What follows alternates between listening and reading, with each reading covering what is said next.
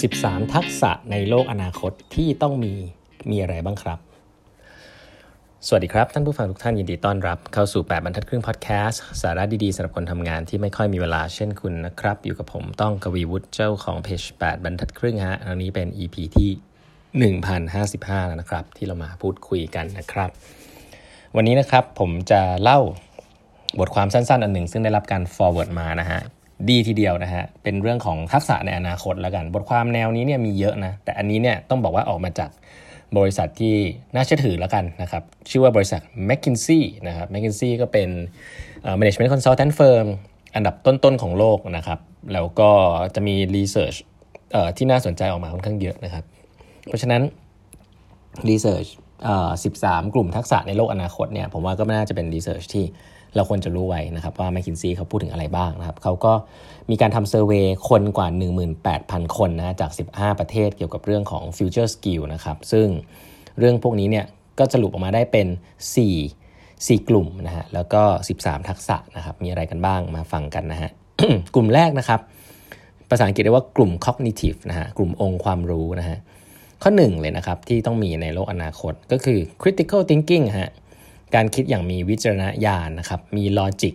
รู้ว่าสิ่งนั้นเกิดสิ่งนี้เกิดอะไรแบบนี้คือคิดแบบมี logic นะครับ ข้อ2ครับ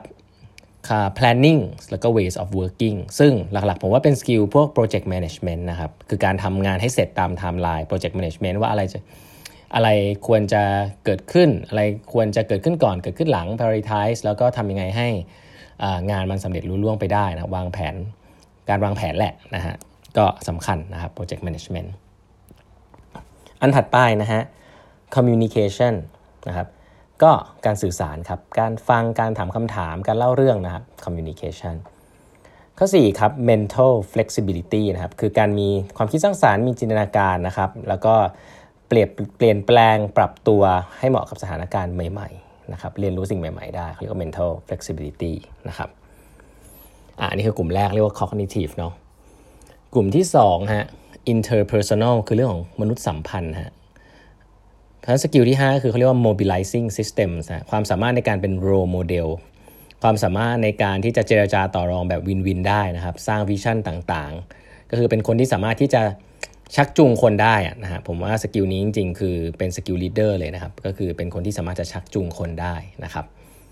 อันถัดไปคือ developing relationship ครับ มีความเข้าตัวเข้าใจผู้อื่น มีอารมณ์ขันเข้าสังคมกับผู้อื่นได้นะครับ แล้วก็ข้อ 7 คือ teamwork effectiveness ฮะ สามารถทำงานร่วมกับผู้อื่นได้ แก้ไขปัญหาความขัดแย้งได้นะครับ การโค้ชอะไรต่างๆนะครับ อันนี้คือเรื่องของมนุษยสัมพันธ์นะ อันถัดไปนะครับ กลุ่มที่3นะฮะหรือว่า self leadership คือภาวะผู้นำนะข้อ1นะครับ self awareness แล้วก็ self management คือมีความเข้าใจในอารมณ์ของตัวเอง ควบคุมอารมณ์ตัวเองได้ บริหารตัวเองได้ รู้ว่าตัวเองมีจุดเด่นจุดด้อยอะไรนะครับ อันนี้อันแรก อันถัดไปคือ entrepreneurship นะฮะคำนี้เนี่ยโผล่ขึ้นมาในในลักษณะผู้นำในอนาคตนะครับ คือมีความกล้าเสี่ยงกล้าทดลองอะไรใหม่ ๆ มองโลกในแง่ดีนะครับ skill นี้เนี่ยจริงๆแล้วในเรื่องของ professional เนี่ยเมื่อก่อนอาจจะไม่จำเป็นเนาะก็ไม่ต้องไปเสี่ยงอะไรมันมาก แต่โลกยุคนี้โลกยุคยุคดิจิตอลเนี่ยที่อะไรอะไรมันก็เปลี่ยนแปลงเร็วความรู้ต้องทิ้งเร็วๆเนี่ยหลายๆเรื่องต้องมีการทดลองนะมีความกล้าเสี่ยง มีความกล้าจะผิดพลาด ซึ่งเขาแคทแล้วก็ตั้งชื่อมาว่าเป็นความมี entrepreneurship นะฮะข้อ 10นะฮะ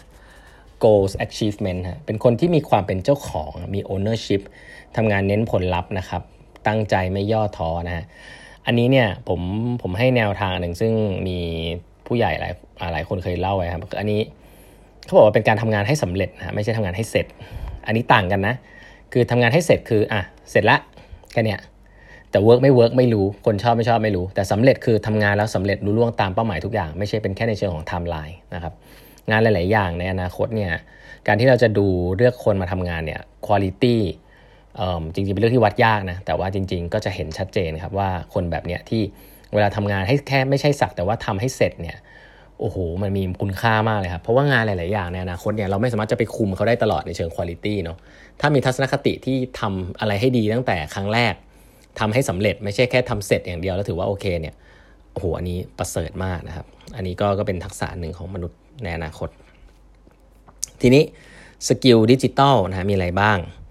ก็เขาบอก digital fluency กับ citizenship นะฮะอันนี้ผมไม่แน่ใจนะว่าแปลว่าอะไรนะครับ แล้วก็ข้อ 12 นะครับ software use and development ความสามารถในการทำความเข้าใจ แล้วก็สร้างสร้างซอฟต์แวร์ได้นะครับ สร้างซอฟต์แวร์ก็เป็นพวก software engineer ต่างๆแล้วก็มี understanding digital system นะเข้าใจระบบดิจิตอลไม่ว่าจะเป็นเรื่องของ data cyber security AI metaverse นะคือมีความสามารถทางเชิงเทคโนโลยีพวกนี้นะครับ ซึ่งทั้ง 13 skill group เนี้ยก็สามารถแตกย่อยไปได้อีก 56 อันนะฮะก็อันนี้ก็เป็นบทความมาหนึ่งซึ่งนำมาแชร์กันนะครับว่าจริง ๆ พออ่านจบ ไม่รู้แต่ท่านได้ feeling คล้ายๆผมหรือเปล่าว่าเออมันก็ไม่ได้มีอะไรใหม่นะครับแล้วก็เป็นเรื่องที่พูดอีกก็ถูกอีกแหละ skill พวกนี้นะฮะไม่ว่าจะแบ่งกลุ่มอย่างไรก็ตามนะผมแนะนำว่าสิ่งที่สำคัญเวลาเราอ่านอะไรพวกนี้ก็คือว่าลองมานั่งนึกกับตัวเองว่าฉันขาดเรื่องอะไรบ้างนะครับแล้วก็ไปพัฒนาสิ่งนั้นซะสักเรื่องเดียว 2 เรื่องก็พอครับอย่าไปอย่าไปกังวลมาก เพราะว่ามันไม่มีใครมีครบทุกอันนะครับนี่อย่างแรกก่อน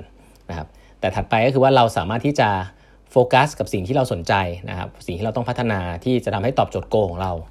งานแต่ละงานเนี่ยมันไม่เหมือนกันนะครับบางคนเนี่ยเริ่มต้นจาก strength คนละแบบกัน แต่ในอนาคตเนี่ยสุดท้ายเนี่ยผมคิดว่าสิ่งที่สำคัญที่สุดนะถ้าถามผมใน 13 อันเนี้ยผมบอกได้เลยว่าสำคัญที่สุดสำหรับผมคือเรื่องของ growth mindset นะครับหรือในนี้เขาเรียกว่า mental flexibility สำหรับผมนะ อันนี้สำคัญสุดครับ เพราะว่าถ้าคุณมี growth mindset หรือว่ามีความสามารถในการปรับตัวเนี่ย นั่นหมายถึงว่ามันรวมทุกอย่างไว้แล้วครับว่าคุณสามารถที่จะเรียนรู้สิ่งใหม่ได้ เพราะฉะนั้นไม่ว่าจะเป็นทักษะอะไรในอนาคตเนี่ยซึ่งเดี๋ยวนี้มันไม่ใช่ยุคของการที่คุณไม่รู้ว่าคุณจะไปเรียนรู้ที่ไหนนะมันไม่ใช่ยุคของการที่แบบเออแล้วฉันจะไปเรียนอะไร ฉันไม่มีตังเรียนนะนู่นนี่นั่นไม่มีครับ ตอนนี้มัน democratize หมดละ knowledge ตอนนี้คีย์สักคีย์สำคัญคือตัวคุณเองว่ามี growth mindset หรือเปล่า มีความสามารถในการจะเรียนรู้ อยากจะเรียนรู้แล้วก็ motivate ตัวเองให้เรียนจบ แล้วก็เอาไปใช้งานได้หรือเปล่า ผมว่า mental flexibility แล้วก็เรื่องของ growth mindset เป็นเรื่องสำคัญที่สุดนะครับในสำหรับทักษะในอนาคต แล้วก็ทัศนิทัศนคติที่สำคัญนะครับวันนี้ก็นำมาย้ำไว้ว่าเรื่องนี้นะครับสำหรับองค์กรก็ลองดูฮะการจะเลือกคนเข้ามาเรื่องเหล่านี้ ผมคิดว่าสำคัญมากๆนะครับ ก็ลองนำไปใช้ดูได้